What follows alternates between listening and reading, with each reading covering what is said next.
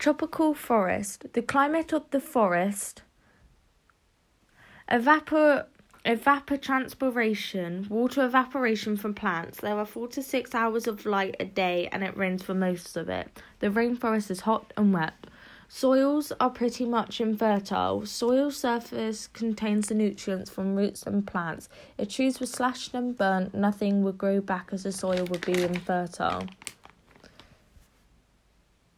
Why are tropical rainforest biomes important?